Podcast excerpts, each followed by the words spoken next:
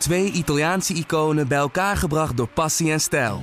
Peroni Nastro Azzurro 0.0 is de trotse nieuwe teampartner van Scuderia Ferrari. Doe mee met ons en de meest gepassioneerde fans op het circuit, de Tifosi. Samen volgen we het raceseizoen van 2024. Salute, Tifosi! Wat leuk dat je luistert naar deze aflevering van De Bordradio. Wil jij elke aflevering gratis in jouw feed hebben? Abonneer je dan nu op De Bordradio in jouw favoriete podcast-app. wel best wel goede dingen laten zien. Uh, maar dat hij niet echt Formule 1 waardig is. Uh, ja, ik denk dat we dat wel kunnen concluderen nu. Ik denk dat Lambia's al tien keer heeft gezegd... Uh, Max, die groene sectoren, ze zijn nergens voor nodig. En nu, ik wil niet klinken als Patrick complot boeken... maar ik heb het idee dat er over gesproken is. dat ze dit niet weer op willen raken. Het is, niet het is niet verrassend dat we die podcast award niet gewonnen hebben nu. Nou begrijp ik het hoor. My lord! I pressed it! Traffic paradise! No biking, no, no! No! It's called a motor race, okay? Sorry? We went to car racing. Ja mensen, welkom bij de allerlaatste aflevering, in ieder geval normale, reguliere aflevering van het seizoen van de Boordradio. Uh, we zijn, uh, ik ben net terug uit Abu, Dhabi, uit Abu Dhabi vanaf het circuit, het Yas Marina circuit. Ik uh, zit hier in een soort van virtuele studio. Aangeschoven zijn Patrick Moeken en, en Hoop in Toen vanuit Hongkong. Goedenavond heren. Ja, goedenavond. Goedenavond Joost. Uh, en ik ben uh, Joost Nederpelt, dus uh, de Formule 1 verslaggever van nu.nl. we gaan napraten zonder weer, zonder Bas Scharwachter, want die zit nog steeds in Qatar, waar net het wereldkampioenschap voetbal is begonnen. wonderwel is hij nog steeds niet opgepakt, dat, dat moeten we er ook bij zetten. Dat is, lag wel een beetje in de lijn der verwachting. Het, het scheelde niet veel hè? Het scheelde niet veel. maar um, nee, hij, hij, is nog operationeel daar. maar we moeten het nog even zonder hem doen. waarschijnlijk blijft hij wel een maand in Qatar en... Nou ja, eh, mensen kunnen zich niet voorstellen hoe blij Patrick en ik daarvan worden dat het gewoon een maand rust, geen Bas wachten. Nee, hij is een geweldige presentator en we missen hem natuurlijk in deze podcast. Dat zou ik niet uh, ontkennen. Maar uh, hij is echt strontvervelend buiten de, achter de schermen. Dat, dat moeten we ook gewoon eerlijk benoemen. Laten we eerlijk zijn. Moet ik het toch of niet?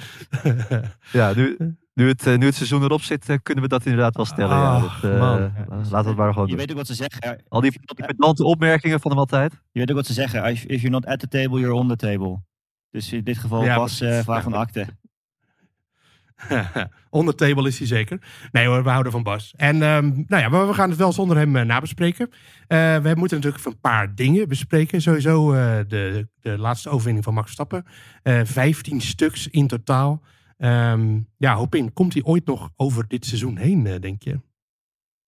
Nou, ik denk dat dit wel echt een uitzonderlijk bijzonder jaar was natuurlijk. Als je die statistieken ook ziet, joh. Het is echt, natuurlijk is het zo 15 overwinningen. En volgens mij 19 keer top 10. Is dat eigenlijk iedere race die die gefinished is? Dat weet ik niet eens. Maar echt, ja, dat is, fenomenaal natuurlijk. En dat is wel iets echt wat, wat ik denk dat dat moeilijk te, overtreffen zal zijn voor in de toekomst. Voor, niet alleen voor hem overigens, gewoon in zijn algemeenheid. Want dit is, ja, dit is natuurlijk een, een relatief uniek jaar. In die zin dat natuurlijk met de nieuwe auto's.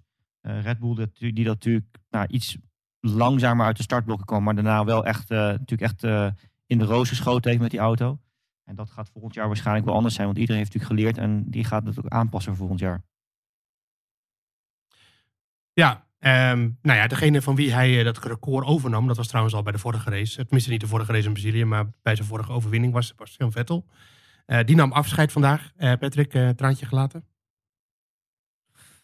Nee, ik denk dat het wel aardig rond is zo. Ik vond het wel mooi, toch uitgebreid in het zonnetje gezet. Hè? Jij hebt dat beter gezien, maar dat verdiende die ook volgens mij. Hij was wel goed dit weekend. En eigenlijk al de laatste weken is hij wel goed. Hè? Dat, sinds hij is, dat vertrek heeft aangekondigd, is het zeker niet slechter met hem gegaan. Maar ja, het is, het, is ook wel een, het is ook wel een beetje klaar. En, ik zag ook wel, ook wel grappig om te zien als je het dan ziet hoeveel die veranderd is, hè, die Vettel. Uh, hoe die erbij liep toen hij bij Red Bull was. Hè, dat vingertje. Hij had echt veel haters. Hè.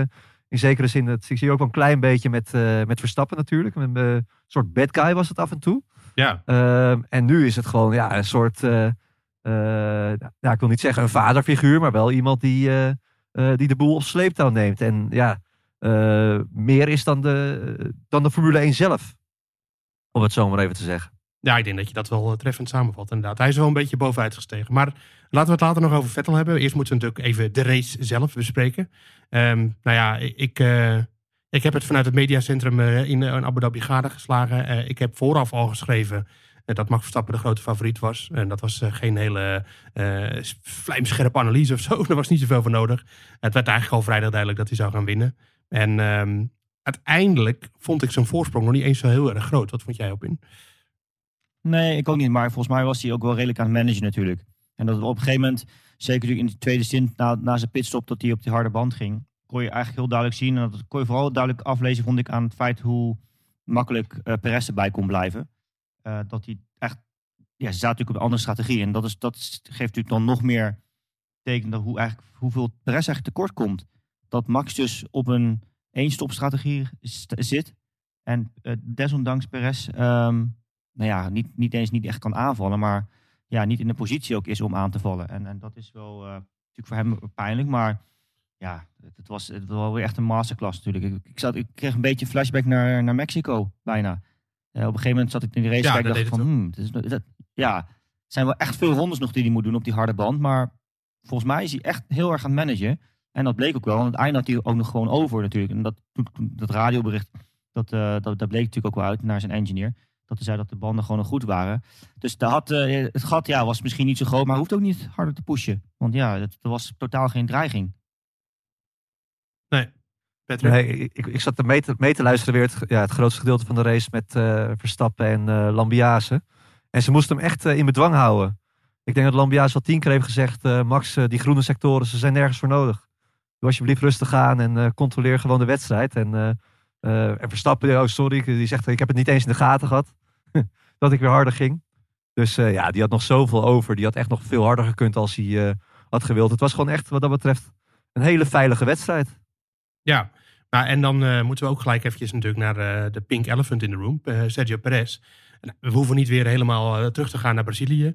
Ehm, maar Perez die vond nu, dat Verstappen hem eigenlijk in Perez een middenstint, dat hij hem dus ophield. Dat zei hij ook tijdens de boordradio, maar daar kwam hij ook nog eens op terug tijdens de persconferentie. Van ja, ik had wel harder gekund als, als Max wat meer had doorgereden in die middenstint. Ehm, ja, ik had het idee dat hij gewoon een beetje een punt wilde maken of zo. Maar ik, ik, vond, het, ik vond het eigenlijk gewoon klinkklare onzin. Hoop in, ik zie je nee schudden. Ja, was ook echt klinkklaar onzin natuurlijk. Want we, we hebben het vaak genoeg over gehad, dat weet jij ook Joost. Eh, als het team bijvoorbeeld vraagt aan een rijder van je moet op je banden letten, eh, vanwege overhitting en dergelijke, dan hou je toch min of meer als vuistregel twee seconden aan. Dat je erachter moet zitten. Dat is een beetje natuurlijk circuitafhankelijk, maar twee seconden is wel, als je twee seconden achter de, eh, de, de, de auto voor je zit, dan heb je wat minder last daarvan. Of eigenlijk niet zoveel last meer. Toen het radiobericht kwam, keek je ernaar, en was het volgens mij 2,1 of 2,3 seconden dat Perez erachter zat. Ja, zoiets, ja. Dus dat is ook echt niet, ja, dus ook echt niet zo dat hij natuurlijk eh, in de versnellingsbak van Verstappen zat. En eh, ja, er niet voorbij kwam, want hij, hij, hij zat gewoon te ver achter, nog steeds. Dus ik, ik, ik begreep het niet eigenlijk. Nee, ik vond het eh PR-technisch eigenlijk... was vorig weekend natuurlijk niet zo goed voor Verstappen. Maar dit weekend, ja, ik weet niet. Perez, er, was, er was wel veel weer te doen om hem. Eh, natuurlijk was er sowieso die hele kwestie rondom Monaco. Eh, maar daarop terugkomen, daar kom ik even op terug. Maar in eerste instantie moet je natuurlijk ook gewoon redeneren... dat hij gewoon is afgetroefd door Leclerc en door, door eh, Ferrari vandaag. Ferrari viel mij heel erg mee qua ehm, race pace en qua bandenbehoud. Want het zag er vrijdag heel, heel slecht uit. En hun, hun race tempo was gewoon... Ja, ze hadden eigenlijk niet eens representatieve ehm, longruns. En ze- daar klaagden ze zelf ook over. Maar Leclerc die zei zaterdag wel van ja, daar zijn we hard mee aan de slag gegaan. Nou, dat betaalde zich zondag uit. Maar ja, als ik dan kijk naar Verstappen die gewoon met de Red Bull wint en de controleert en de race rijdt. En, Verstappen, en Perez moet tweede worden. Hij hoeft eigenlijk alleen voor Leclerc te eindigen. Dat is, klinkt makkelijker gezegd dan gedaan. En dat lukt hem dan niet. Ehm, ja, dan denk ik, ja, misschien moet je ook iets minder hoog van de toren blazen. Patrick. Absoluut, ben ik helemaal mee eens. Ja, ja eens. Maar ik vind het wel grappig, joh. Wat, want wat, hij, hij zei echt dat hij door Verstappen werd opgehouden in die middensector. Ja, Want dat, ze zeiden dat ook nog eh, over tegen Verstappen van, kan je gas geven? En toen ging Verstappen meteen weer op zijn gas. En was hij volgens mij weer gewoon een halve seconde per ronde sneller. Ja, misschien heeft Verstappen ook wel even in de weg hoor. Dat, dat zou wel kunnen. En dat, daar kwam Verstappen zelf in de persconferentie ook heel even op terug. En die zei van, eh, nou ja, Eh, misschien achteraf had ik daar iets meer gas kunnen geven. Maar ja, het is ook niet zo dat Perez eh, op zijn versnellingsbak zat of zo. Dus dat, eh, ja, Nee, precies. vond het een beetje, vond het een beetje groot. Zit- En natuurlijk, je moet eerlijk zijn, als je kijkt naar de, naar de race, hoe die verlopen is van Perez. Hij kwam één na twee rondjes tekort, dus dat is secondenwerk. En die verloor hij onder andere met Pierre Gasly, waar hij best wel boos op was. Eh, maar die verloor hij misschien ook in dat ene rondje. Maar ja, eh, kom op, je had ook een andere ronde meer gas kunnen geven. Ja, precies. Het, waren 58 rondes. Dus op zich eh, had hij ook wel andere momenten waar hij misschien net wat meer tijd had kunnen pakken. Om dan niet die eh 1,2 seconden tekort te komen aan het einde van de race. En eh, ik, ik- ik- wat ik zei, ik vind het een beetje onzin. Want hij zit er gewoon te ver achter. En ik snap het wel. Je zit op een, een totaal andere strategie. En je ziet heel duidelijk ook dat we zeiden dat Verstappen dus aan het managen is op dat moment. Omdat hij dus weet dat, dat hij maar één stop gaat maken. Eh Perez die moet pushen. Maar als je gaat pushen, dan zorg dan ook dat je ook daadwerkelijk pusht. En dat je dus eh, ik, Verstappen zal nooit gaan verdedigen, bijvoorbeeld. Verstappen Nee. weet ook dat hij op een andere strategie zit. Dus als Perez dat gat dichtrijdt en dan binnen die DRS komt, eh, laat hij hem gewoon voorbij. Gaat niet verdedigen, want je wil allebei geen tijd verliezen natuurlijk. Maar dat was allemaal niet het geval. Hij liep gewoon een beetje te klagen, terwijl hij er eh, meer dan twee seconden achter hing. Ja, inderdaad. Ja, en om dan het, eh, het kopje nog maar af te maken, Perez. ehm, eh, natuurlijk ging het dit weekend dan wel weer over Monaco. Nou, hij ontkende donderdag al dat hij daar ook expres is gespind in de kwalificatie. Dat hebben we natuurlijk vorige week uitgebreid aangehaald. Dat zou de reden zijn waarom Verstappen hem niet voorbij wilde laten. Dat hij daar nog boos over is.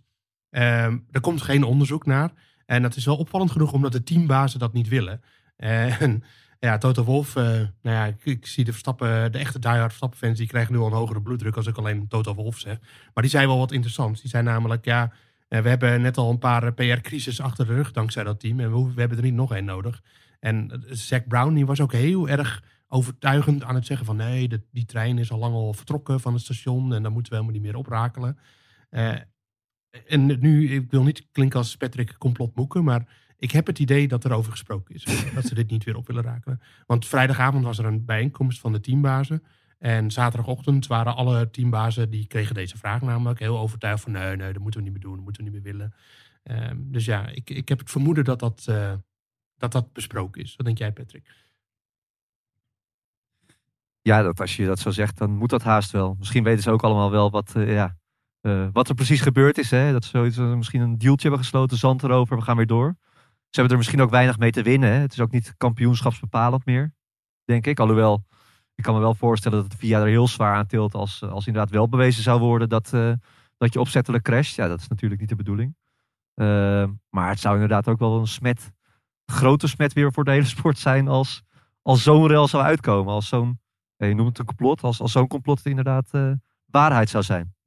Nieuwe ik. crashgate. Ja, Ja. nieuwe crashgate. Nou ja, maar dat, Ja. dat. Precies, dat onderschatten mensen misschien. Maar dat zou best wel een grote rel opleveren. Als zou hij eh, daar Ja. opzettelijk eh, Ja. dat gedaan hebben. Maar vergeet niet, eh, het is natuurlijk, we hebben het daar in dit geval natuurlijk dan wel over de kwalificatie. Nou weet ik dat die in Monaco natuurlijk extreem belangrijk is vanwege het karakter van het circuit dat je niet kunt inhalen. Maar het is niet zo dat je echt het, het wedstrijdverloop natuurlijk, nou ja goed, indirect wel misschien, maar eh, op zondag worden de punten verdeeld. En er kan natuurlijk ook nog altijd van alles gebeuren. Je kan uitvallen, je kan, je kan eh, op zondag ook de vangrail raken, noem maar op. Maar dat is natuurlijk wel iets anders. Eh, ik kan me in het verleden wel herinneren dat eh, ik zat te kijken ook. Was dat niet eh, Nico Rosberg? Die zich toen ook verremde. Eh, ja, naar, eh, ja, precies. En, en ik heb er toen nog volgens mij, eh, eh, zat ik in de studio ook. Eh, kon je heel makkelijk, want je hebt als coureur altijd referentiepunten. En ik, ik, ik keek gewoon naar het bordje zeg maar, langs de baan, waar hij op zijn snelste ronde eh, remde. En dan die ronde waar hij die zogenaamd dan zichzelf verremde. De- eh, die ging gewoon nog steeds, het, de, de, gasklep stond nog vol open toen hij daar voorbij reed. Terwijl die, die, die, die provisional pole ronde daar daarvoor deed. Eh, dus ja, er zijn wel meer van zulke soort incidenten. Monaco heeft toch wel een soort van patent op, denk ik. Ja, zeker weten. Nou ja, inderdaad. Maar eh Perez, eh, nou ja, dat kopje, dat eh, moeten we dan maar afsluiten. Want er komt dus geen onderzoek normaal gesproken. Eh, want als Toto Wolff het al niet wil en als Ferrari het al niet wil, die er misschien het meeste belang bij hadden. eh, want ja, Sainz reed er natuurlijk tegenaan. Dan, eh, dan gaat het ook niet meer gebeuren. Ehm, dan hebben we natuurlijk gelijk eh, bij, eh, bij Red Bull. eh, Mag- ja, wat wil je zeggen? Mag ik nog één ding, Eén ding één zeggen? ding erover zeggen? Ja. Ja, toch resumerend, eh, min of meer al gezegd, maar het is inderdaad wel schandalig dat Perez in deze auto eh, niet de tweede plaats in het Ja. kampioenschap heeft veiliggesteld. Ik Helemaal mee eens. denk dat we daar wel allemaal over eens zijn. Ja. Nou, Ja, om aan de ene nog, kant nog- wel, nog maar- toe te voegen. Ja? Sorry, ja, ook nog eh, toe te voegen voor, voor, voor, voor, voor vandaag. Eh, vergeet hem niet, we hebben natuurlijk, eh, hij komt tekort en dan zit hij te, te klagen over Verstappen. Hij zit te klagen over eh, eh, Pierre Gasly, dat hij, dat hij wordt opgehouden. En vergeet niet dat hij zelf na zijn eerste pitstop op zijn auto natuurlijk ook bij het aanremmen van de, van de hairpin eh, Vettel toen eh, uitremde. Eh, zichzelf verremde, linksvoor blokkeert, doorschiet. Vettel die vervolgens weer voorbij komt, dan zit hij de ronde achter. Eh, verliest hij ook veel tijd mee. Dus eh, eh, het is echt, ligt echt, ook echt wel echt aan hemzelf natuurlijk. Dat, en dat vergeet hij natuurlijk even eh, voor het gemak. Ja, en ik denk wat we ook niet moeten vergeten is eh, dat, dat Leclerc in mijn ogen in ieder geval die tweede plaats in het kampioenschap ook wel meer verdiende. Eh, want die heeft drie races gewonnen sowieso dit seizoen. Eh, heeft denk ik het seizoen meer kleur gegeven dan Perez met de strijd aan te gaan met, met Verstappen natuurlijk. Uiteraard ging er van alles mis bij Ferrari uiteindelijk, maar dat is ook niet altijd zijn schuld. Soms ook wel. Eh, maar ik vond eigenlijk wel de tweede plaats van Leclerc een meer rechtvaardiger beeld van dit, dit kampioenschap. En, dus ja, die gunde ik het eigenlijk ook wel meer. Hoe kun jij ook, denk ik. Ja, jawel, zeker. Terwijl, ja, ik zat wel, te- het, het, wel maar drie races gewonnen, hè, Ja, nee, uiteindelijk. dat valt heel erg tegen, tuurlijk. Eh, ja. Het, ge- het geeft, het geeft- ja, komt, komt wel door, door Verstappen natuurlijk. Maar ja, toch wel ook zeker in die eerste helft van het seizoen dat het wel spannender was natuurlijk eh, dan dat. En ja, drie wedstrijden gewonnen. Het, eh, echt wel weinig ja, uiteindelijk. nou ja, Carlos Sainz die zei er na afloop over van... ja, we zijn, we zijn eigenlijk gewoon uitontwikkeld door, door Red Bull en door Mercedes. Ook in het tweede seizoen zelf. Eh, die was er eigenlijk best wel hard over. En, eh, en eigenlijk als je gewoon goed kijkt naar de lichaamstaal... en wat Leclerc allemaal zegt... dan is hij eigenlijk ook best wel negatief natuurlijk. Ehm, want als je, en als je dan luistert naar Binotto, die zegt: Ja, we hebben het doel bereikt, want we wilden gewoon weer competitief worden. Nou, dat zijn we. Eh, maar ja, het is natuurlijk niet voor het eerst dat Ferrari uiteindelijk de ontwikkelingsstrijd gewoon weer verliest. En, en dat is nu ook in het tweede seizoen zelf wel weer gebeurd. Dus ja, toch wel reden om daar achter de oren te krabben. Ook al waren ze vandaag dan best wel weer eh, relatief goed ten opzichte van Mercedes in ieder geval. Ja, en dat vind ik ook altijd mooi aan, aan Ferrari en Leclerc natuurlijk in dit geval. Als je die vergelijking trekt met, met Perez.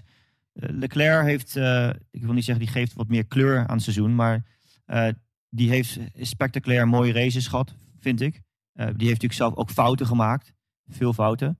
Het team heeft veel fouten gemaakt en wat je zegt, dat, dat, dat zij het meer verdienen dan, dan Perez. Ik, ja, zeker als je teamgenoot zo dominant is. En je, ja, we hebben het natuurlijk in het verleden ook vaak over... eh, eh, de Ferrari-jaren met Barrichello bijvoorbeeld. Of zelfs eh, de afgelopen jaren met Hamilton en Valtteri Bottas. Die werden ook altijd gewoon tweede achter een teamgenoot in het kampioenschap. In de meeste van de gevallen. En ja, als je met zo'n dominante auto zoveel punten tekort komt. Ondanks dat je dus eigenlijk niet echt per se meer bent uitgevallen of zo dan, dan Verstappen. We praten over 150 punten bijna. 150 Ja. punten. Dat is, ja, dat is, dat is echt gigantisch natuurlijk. Ja, re- record aantal punten ook hè, voor, Ja, eh, Verstappen. voor Verstappen. Ook Ja. wel, eh, Dus nee, ja. ja. toch wel aardig om... eh, Maar Leclerc, ja, Leclerc vandaag natuurlijk wel echt eh, een sterke race. Hè? En, en dat is wel. eh, Verstappen was aan het managen vooraan. Eh, dus die had misschien het gat groter kunnen, kunnen hebben, natuurlijk nog naar Leclerc. Maar uiteindelijk, eh, ja, heeft hij ook gewoon eh, eh, een hele sterke race neergezet. Zeker. Dus ook Eh, maar ja, ja, maar uiteindelijk wel helemaal eh, afgetroefd door Verstappen natuurlijk dit seizoen. Zo eerlijk moeten we zijn. Eh, als we het seizoen even gewoon bekijken van Verstappen, dan... eh, Oké, hij begon natuurlijk slecht hè, met die uitvalbeurt in Bahrein. En ook de uitvalbeurt in, in eh, Qatar. Eh, in Qatar, sorry, in Australië. Eh, maar Patrick, waar, welke race maakte op jou het meeste indruk van, van Verstappen dit seizoen? Ehm, nou, het, qua in, ik denk dat het kantelpunt was eh, Hongarije voor de zomerstop. Daar was ik dan eh, bij en toen zag ik dat ook zelf gewoon als een opbouw van zo'n eh, weekend. In de kwalificatie was hij wat ongelukkig. Hè? Startte als tiende uiteindelijk. Ehm, eigenlijk hield toen op de zaterdag niemand meer rekening met, met Verstappen. Le- voor Leclerc die zei al van ja, een goede kans om weer dichterbij te komen. Ze moest alleen nog even Russell voorbij die daar best wel verrassend pole position had gepakt. En gaandeweg de race, ja, Verstappen knop, knokte zich in de openingsfase naar voren. Eh, je zag dat de paniek toesloeg bij Ferrari. Eh, hij wint hem dan op magistrale wijze. En ja, dat was ook, die persconferentie na afloop toen. Weet ik nog heel goed. Daar, zat, daar, ja, daar zaten gewoon geslagen eh, figuren. Ehm, ja, dat is, dat is volgens mij het kantelpunt geweest. Daarna was de zomerstop. En toen had Verstappen zoiets van ja, ik, ga die, ik ga dat kampioenschap niet meer uit handen geven. Ferrari was het al het geloof kwijt. Eh, en daar kwam ook nog eens op Spa. Eh, dat is dan een goede tweede, denk ik. Of ja, dat ook, of misschien wel het eerste. Ook een ontzettend knappe race. Uh, kwam Spa nog even overheen. Die inhaalrace vanaf P, P14 was het. dat eigenlijk niemand er meer vooraf aan twijfelde dat hij zou gaan winnen. Vanaf de 14e plek. Om maar aan te geven hoe dominant Verstappen en ook die Red Bull in die fase van het seizoen waren. Opin, wat was jouw hoogtepunt wat Verstappen betreft dit seizoen? Nou, ik, ik, voor mij een soort van kantelpunt, volgens mij heb ik het wel eerder aangehad in een van de andere podcastafleveringen, was uh, in Frankrijk. Uh, natuurlijk gooide Leclerc hem daar zelf van de baan. En won Verstappen daar natuurlijk makkelijk daar, daarna. maar ik vond, ik vond vooral tekenend dat men, dat ik idee had dat, dat, dat men daar echt voor het eerst echt dacht bij het team. Van we hebben nu het materiaal, we hebben nu de auto dusdanig, zodat we eigenlijk alles uh, eigenlijk alles aankunnen. Hè. Dat was toen heel tekenend dat men uh, na afloop van de race even ja, jammer dat Leclerc crashte, want uh, had nog wel een mooie race kunnen worden. Dus dat straalde zoveel zelfvertrouwen uit, vond ik. En dat, dat men echt gewoon daar al besef had van we hebben nu het punt met de auto bereikt. Misschien ja, bepaalde updates, zodat dat Verstappen ook er beter mee overweg kon. Wat natuurlijk in het begin van het seizoen een beetje een probleem was. Dat hij niet helemaal zich comfortabel voelde met het gedrag van de auto. ja, dat, dat, dat, ja, dat was voor mij echt een soort van kantelpunt. Gewoon het vertrouwen wat ze uitstraalden. En dat, ja, dat vertaalt zich dan uiteindelijk in zo'n race als in Hongarije, die natuurlijk daarna kwam. Uh, die echt ja, fenomenaal was. En op alle manieren dus ook weer, um, nou ja, Ferrari eigenlijk op een baan die hun circuit was. Uh, ja, toch echt wel de oren was. Ja, inderdaad. Ik, ik denk dat je ook vooral moet kijken naar, naar het terugslaan van Verstappen na, na slechte races. Uh, ik denk dat dat ook wel heel belangrijk is. Uh, als je bijvoorbeeld kijkt naar, naar Australië natuurlijk, waar hij uh, eigenlijk kansloos was, alleen al qua snelheid um, ten opzichte van de Ferrari. en toen kwam Emilia Romagna, sprintweekend, waar hij gewoon ijzersterk was en waar Leclerc gewoon geen kans had. In wisselende omstandigheden, hartstikke moeilijk. Um, en daar was hij gewoon de beste, echt veruit. En niet de beste auto, denk ik, maar wel de beste coureur. En dan kijk je later naar Oostenrijk, waar ze natuurlijk best wel werden afgetroefd door, door Leclerc en door Ferrari. En er was duidelijk iets misgegaan met de afstelling. Uh, ook een sprintrace weekend. Ja, banden. Uh, banden. En, en ook daar, daar slaat hij gewoon, inderdaad, wat jij net zegt, Frankrijk, slaat hij gewoon heel erg goed terug. Uh, en zo zijn er gewoon nog een paar voorbeelden. Singapore, inderdaad, ook een slecht weekend. Balen, boos, vrij, zaterdag naar de kwalificatie van het circuit afgegaan. eigenlijk gewoon een klote race natuurlijk op zondag. en in een week later wordt hij in Japan wereldkampioen. En dan doet hij dan ook nog op een fenomenale wijze. Weet je, elke keer in natte omstandigheden voor iedereen uh, moeilijk. En wie, is, wie komt er dan weer bovendrijven? Nou, letterlijk en figuurlijk. Uh, Verstappen. En dan als laatste voorbeeld, Brazilië vorige week was natuurlijk ook gewoon een vreselijk weekend voor Verstappen, voor Red Bull. Er is daar gewoon iets in de afstelling fout gegaan. En, uh, en, en dit weekend is, en natuurlijk, dat ligt ook aan de auto, maar dat ligt ook aan, aan hoe hij zelf reageert op dat soort tegenslagen. Is hij gewoon weer dominant. En ik denk dat dat, dat, dat ook tekenend is voor wat Verstappen dit seizoen heeft neergezet. Ja, absoluut. Moet ik wel nog één toevoegen? Ja, je, je moet ook top zijn. Ja, sowieso. Nee, je, je, moet ook echt top top zijn als je van, uh, ja, van Verstappen en Red Bull wil winnen hè, dit jaar. Ik kan me ook voorstellen dat je daar als concurrent, als je bijvoorbeeld Charles Leclerc heet, dat je daar helemaal gek van wordt. Als je denkt, ja, we doen er alles aan en we hebben de snelheid. Dat je dan toch telkens weer weet van, hé, hey, die Verstappen zit er nog voor. We moeten toch nog dat beetje extra uh, brengen om, om hem te verslaan. Dus je moet zelf al top zijn om, om te kunnen winnen. Maar dan moet je ook nog eigenlijk boven je kunnen presteren. Omdat je weet dat Verstappen toch geen foutje gaat maken. Ja, en, die en dat is wel het verhaal van dit seizoen, denk ik. Ja, die foutjes die zijn ook natuurlijk heel zeldzaam. En misschien paste dat ook in Brazilië. Toen maakte hij natuurlijk wel een foutje in de kwalificatie. Maar ja, de, uh, deze race, uh, geen, of dit weekend geen wiel verkeerd gezet. En nou ja, daarmee gewoon een memorabel seizoen voor Verstappen. En natuurlijk gaat dat niet het, de geschiedenis in als een heel enerverend seizoen qua titelstrijd. Maar ja, uiteindelijk moet je wel zeggen dat de races wel gewoon allemaal heel, vrij spannend waren. Mexico was dan misschien een uitzondering. Maar Amerika was ook leuk. Uh, Brazilië was natuurlijk ook heel leuk. Maar ook als je gewoon eerder in het seizoen gaat kijken, waren heel veel races even goed heel leuk. Dus ik vond het toch wel een spannend seizoen ook bij elkaar uiteindelijk. Ook ben jij ook, neem ik aan. Ja, ja, absoluut.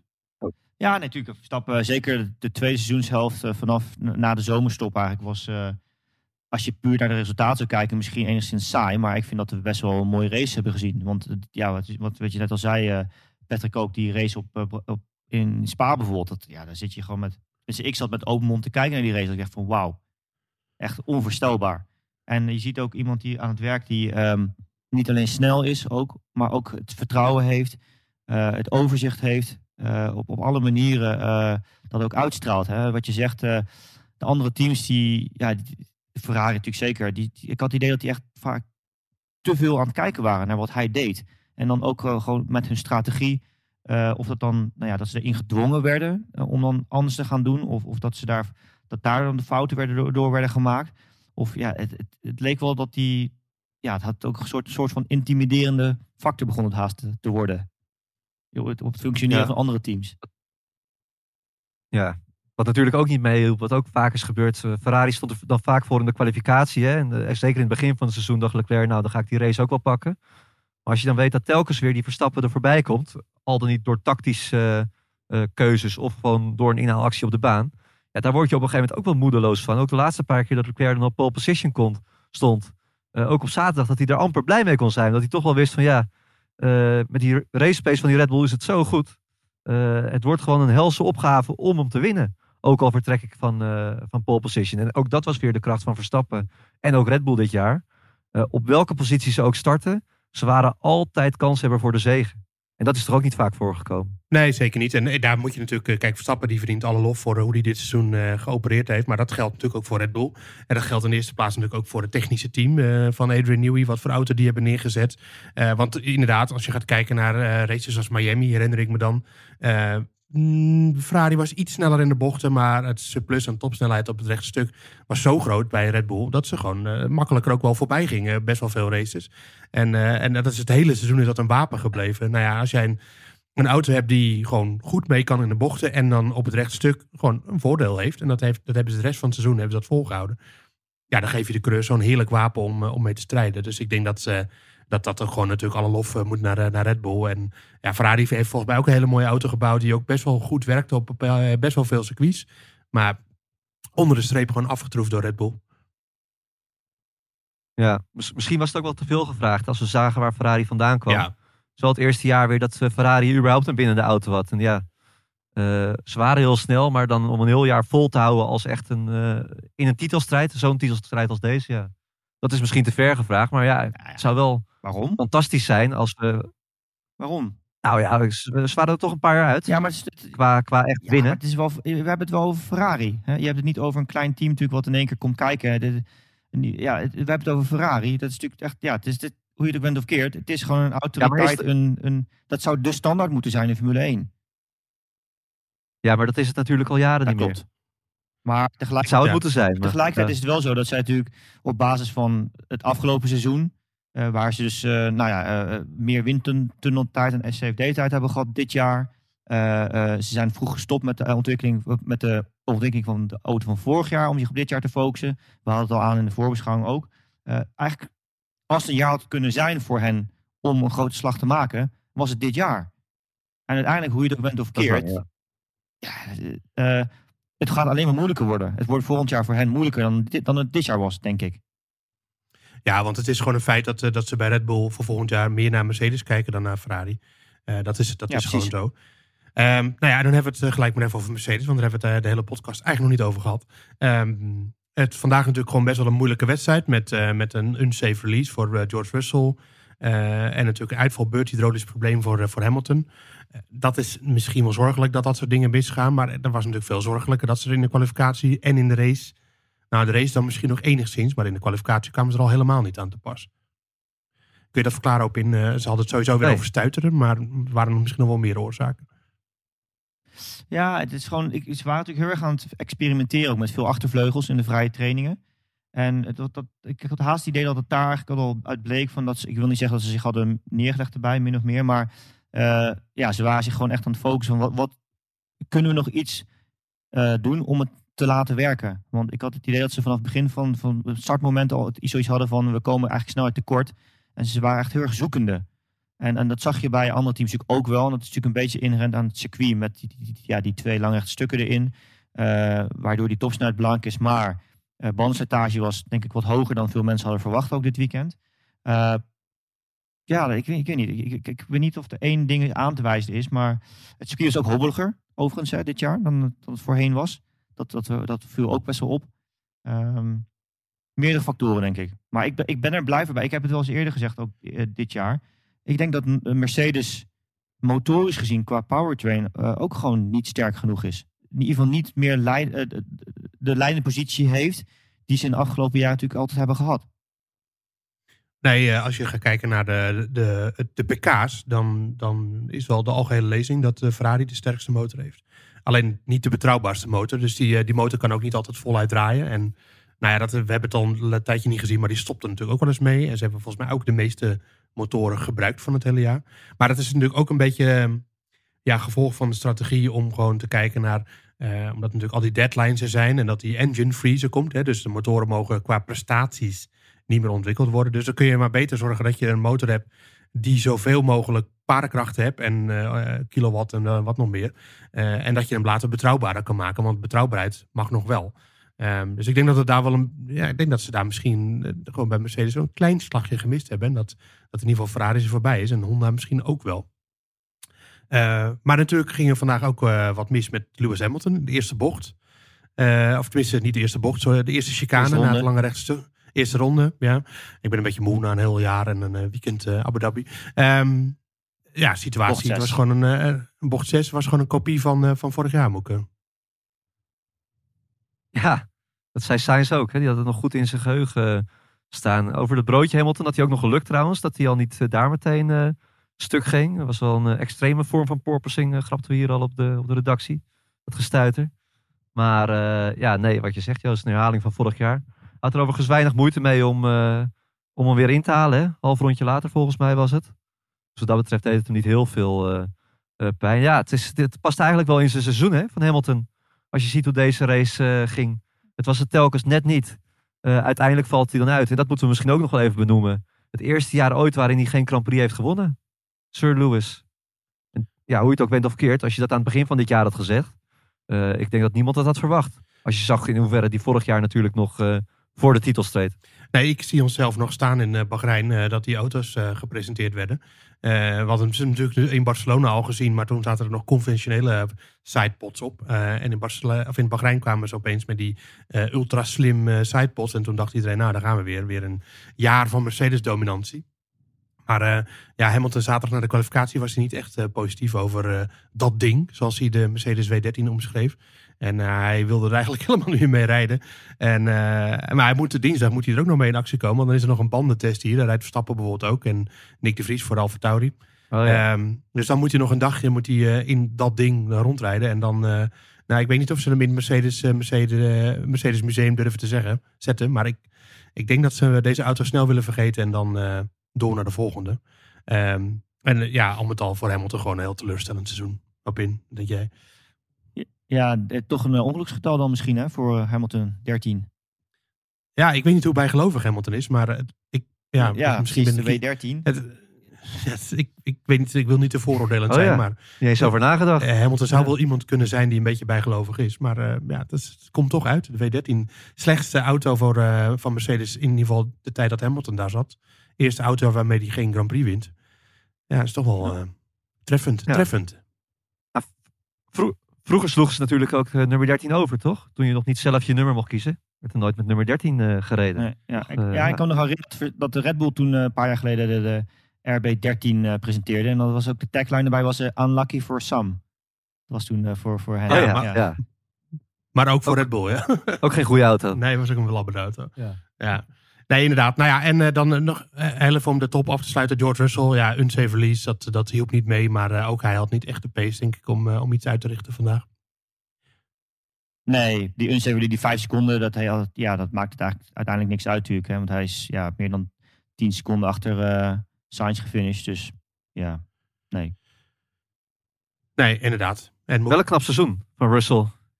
ja, nee, Gewoon als je, als je even uitzoomt. Ik denk dat hij best, eh, best tevreden zal zijn met waar hij eh, waar die nu geëindigd is. Gewoon eh 35 punten meer gescoord dan Hamilton.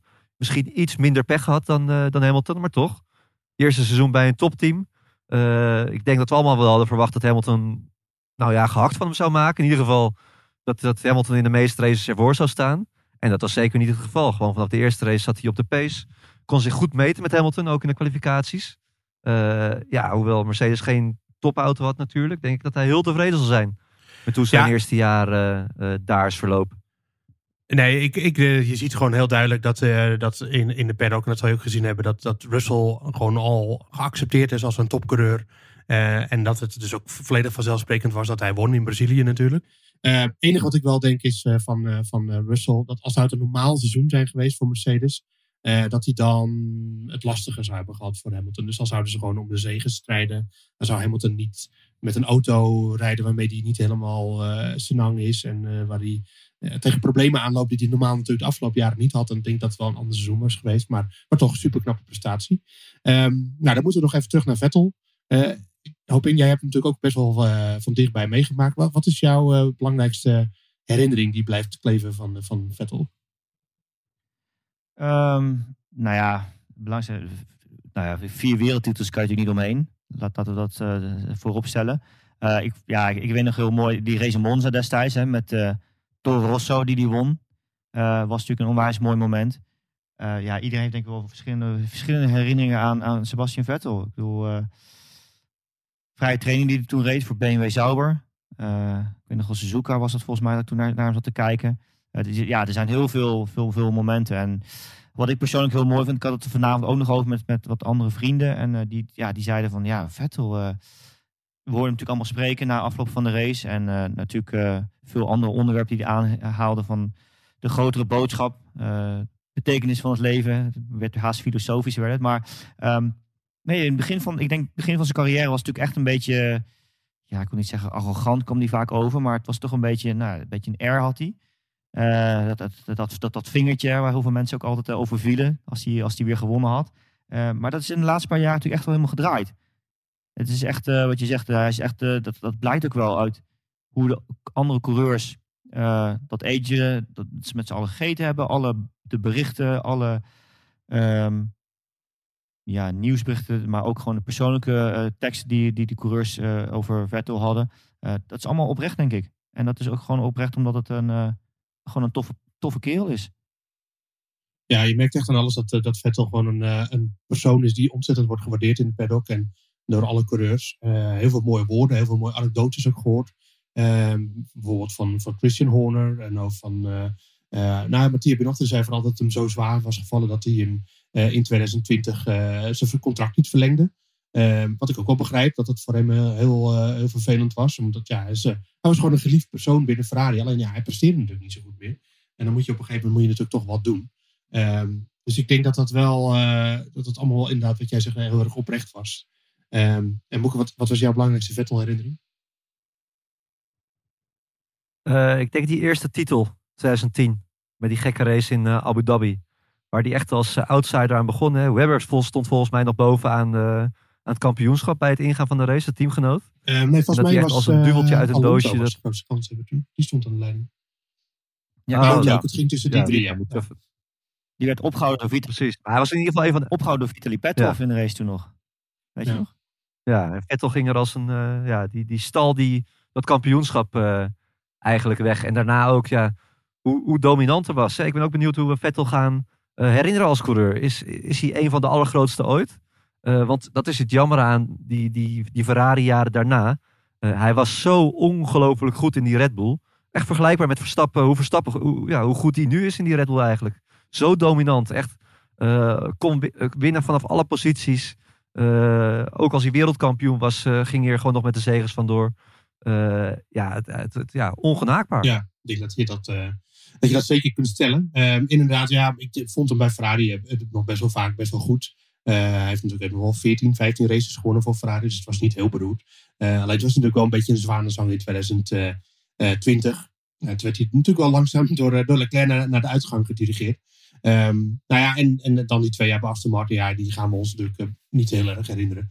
Uh, was stond natuurlijk nog wel op het podium twee keer in Baku vorig jaar. En in Hongarije, wel die tweede werd hem later afgenomen. Um, dus ook heel onsuccesvol was nou niet, maar niet zijn hoogtepunt van zijn loopbaan. Um, dan hebben we nog een coureur waar eigenlijk voorlopig even vanaf afscheid werd genomen. Dat was natuurlijk uh, Daniel Ricciardo. Um, ja, ik maak me er een beetje zorgen om, die stap die Ricciardo neemt. Want Eh, eigenlijk zei de Christian Horner, eh, die zei eigenlijk wel ormbonden van, ja, we hebben een bekend gezicht nodig voor eh, showruns in steden en weet ik wat allemaal. En, eh, en iemand voor in de simulator. En eh, ja, dat kan Daniel mooi doen. Eh, dus het is niet zo dat hij, eh, ja, ik weet niet of hij nou de eerste in lijn is, zeg maar. Eh, Liam Lawson lijkt daar misschien wel een grotere kandidaat voor. Al eh, stonden we gisteren even te bedenken wie nou het allergrootste Red Bull talent is. Of dat dat Yuki is, of iemand die in ieder geval rechtstreeks bijvoorbeeld in de auto van Perez zou kunnen zetten. Eh, ja, dan kom je misschien toch uit bij Ricciardo volgend jaar. Maar eh, voorlopig lijkt het daar helemaal niet op. En gaat hij echt gewoon een, een enorme bijrol betekenen. Dus ehm, ja, als jij de manager van Ricciardo zijn, zou je dan hem adviseren om dit te doen? Nou ja, we hadden het in de voorbeschouwing natuurlijk ook al erover. Ik snap persoonlijk echt niet dat, dat die niet harder gepusht heeft op die stoel bij Haas. Want de uit is toch echt wel eruit. En dat is best wel, ja, toch gewoon volgens mij onwijs lastig eh, om terug te komen. Eh, dat, is, dat is, daar staat gewoon eh, buiten discussie. En ja, zeker nu, dat- dat- wat je zei, ik vond het best wel pijnlijk dat dat ook gewoon heel oprecht, of heel duidelijk zo werd gezegd. Van ja, de Ricciardo die gaat gewoon, we hebben heel veel sponsors, zei ze volgens mij letterlijk.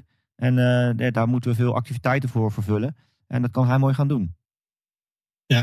Vanuit marketing opzicht snap ik dat, maar vanuit sportief opzicht eh, is het gewoon eh, moeilijk te begrijpen dat hij dat doet eh met jij Moeke. Ja, eens met, eh, met jullie. Ik denk ook dat hier. ja, Ik weet niet of het een soort zelfoverschatting is. Maar ik denk, ik denk eigenlijk niet dat hij hier nog heel goed op staat bij de meeste teambazen. Natuurlijk heeft hij wel zijn, eh, ja, zijn successen verdiend. Maar stiekem is dat toch alweer lang geleden. En ik denk toch dat ja, wat je gaat herinneren. Is ook vooral dit seizoen. En ook ja, vorig seizoen was het natuurlijk ook niet top top. En ja, dit jaar is hij helemaal om de oren gereden door Norris natuurlijk. Ja, nee, inderdaad, daar- ging het in de afloop nog even over met Norris. We hadden nog gesprek mee en die zei inderdaad ook van, eh, eh, van ja, was de auto nou zo goed of was jij zo goed?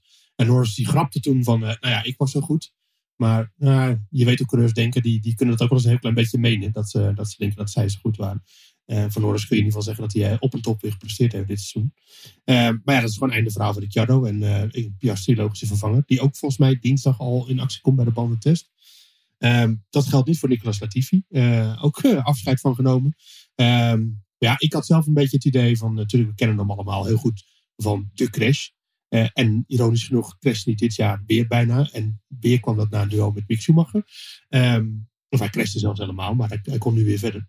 Eh, ja, ik denk gewoon eh paydriver met eh, hele rijke ouders die weer uit de sport gaat. En dat, dat kan iedereen eigenlijk alleen maar goed vinden.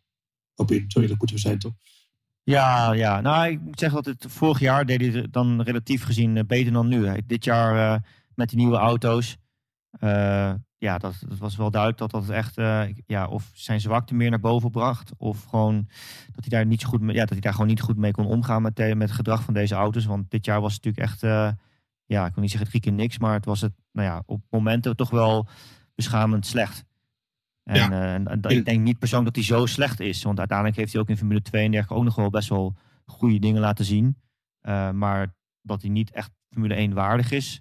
eh, ja, ik denk dat we dat wel kunnen concluderen nu. En is Mick Schumacher wel Formule 1 waardig? Patrick? Ehm, ik vind in ieder geval dat Mick Schumacher nog wel een nieuwe kans verdient. Ja, vind ik. We, hebben toch bij Vlagen wel gezien eh, ja, dat hij nog wel redelijk kan racen. Hè. In Oostenrijk kan ik me herinneren, ook met Magnus onder andere.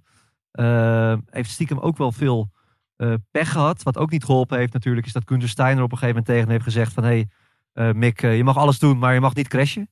Ik denk dat het voor een coureur echt een waardeloze instelling is. Als je in je auto zit en je denkt dat je toch met de handrem erop moet, moet rijden.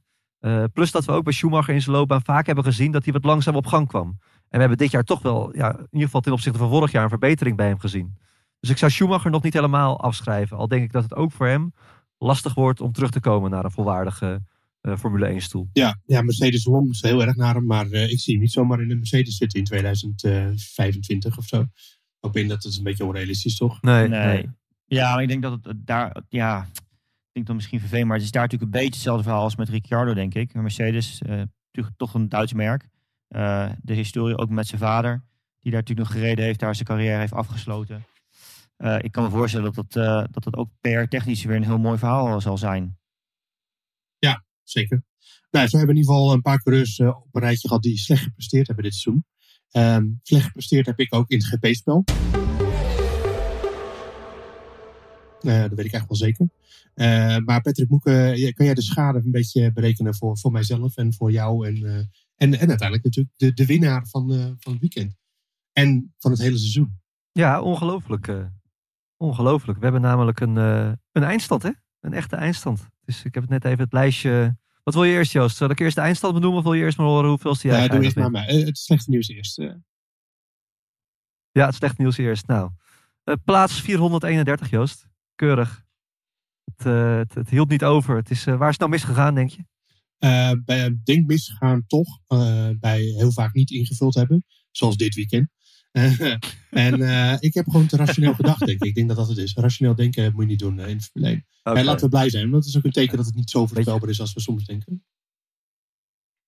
Ja, nou, ik, ik, ik, ik lach nu een beetje, maar ik ben ook niet blij hoor. Want ik ben één punt achter onze grote vriend Bas Scharwachter geëindigd. Eén punt.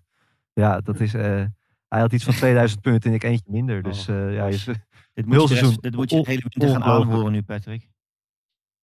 En het, Ja, is maar goed, het het, is is maar goed dat hij vanavond niet Hij- erbij is. Dan, eh, Ja, ja, ja. Nee, ja. Hij op plaats 96 en ik op plaats eh, 97.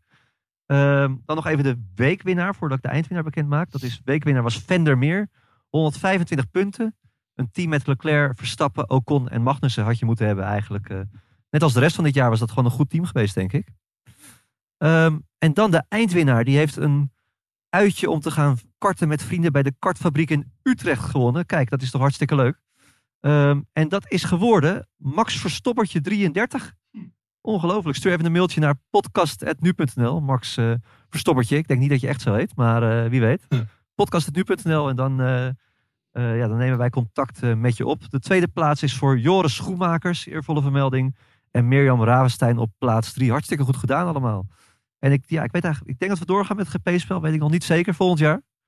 Maar eh, ja, wel hartstikke leuk nogmaals dat er zoveel mensen bij ons eh, hebben meegedaan. Volgens mij zijn het er bijna 2000. Dus dat zijn echt wel... eh, ja, je moet allemaal zelf eh, je aanmelden om bij ons in de subleague te komen. Dus hartstikke leuk en eh, goed gedaan. Ja, volgend jaar moet, graag eh, volgend jaar. volgend jaar moet Alpine ook meedoen. Laten we dat in ieder geval afspreken.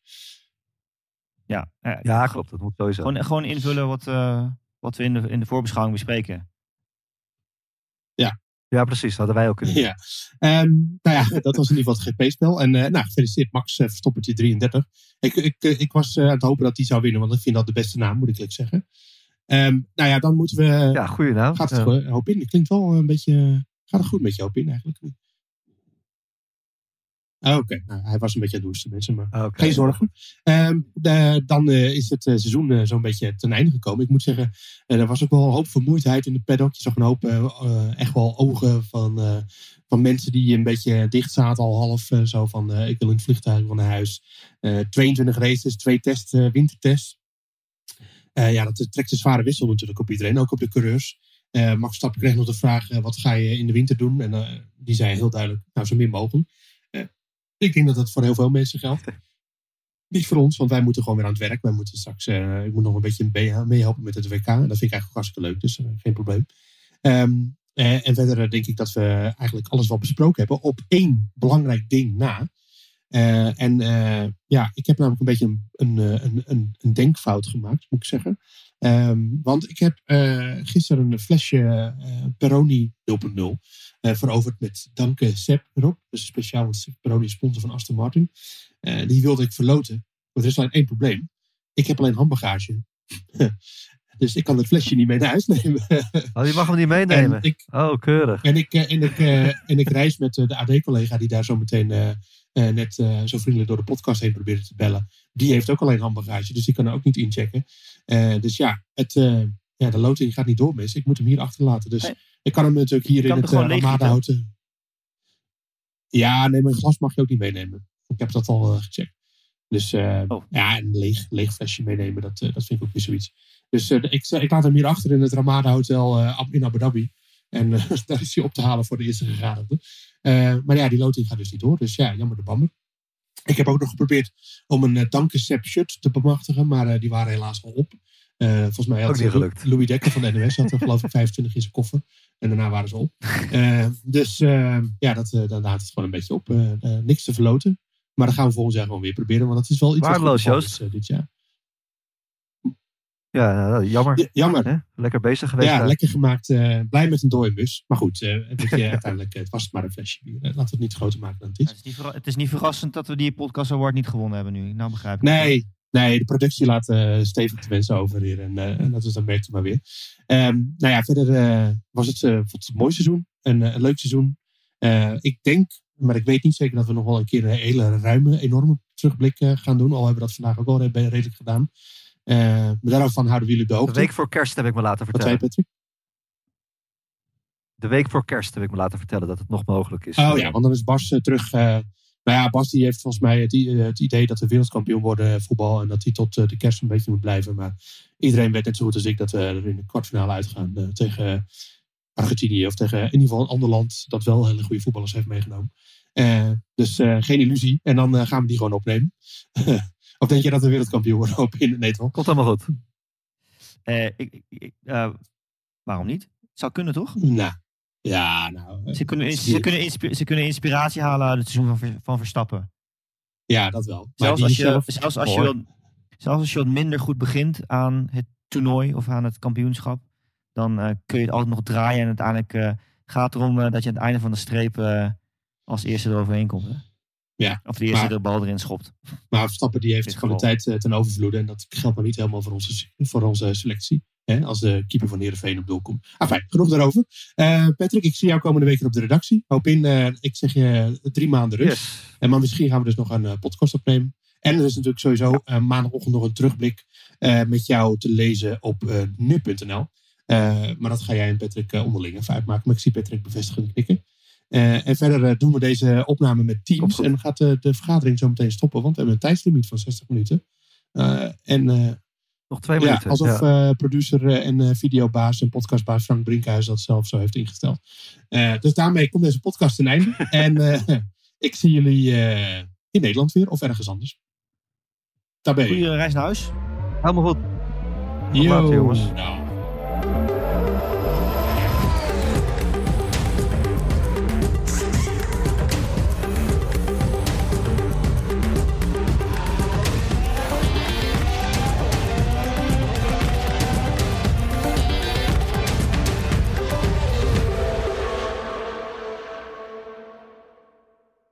Twee Italiaanse iconen bij elkaar gebracht door passie en stijl. Peroni Nastro Azzurro 0.0 is de trotse nieuwe teampartner van Scuderia Ferrari. Doe mee met ons en de meest gepassioneerde fans op het circuit, de Tifosi. Samen volgen we het raceseizoen van 2024. Salute, Tifosi!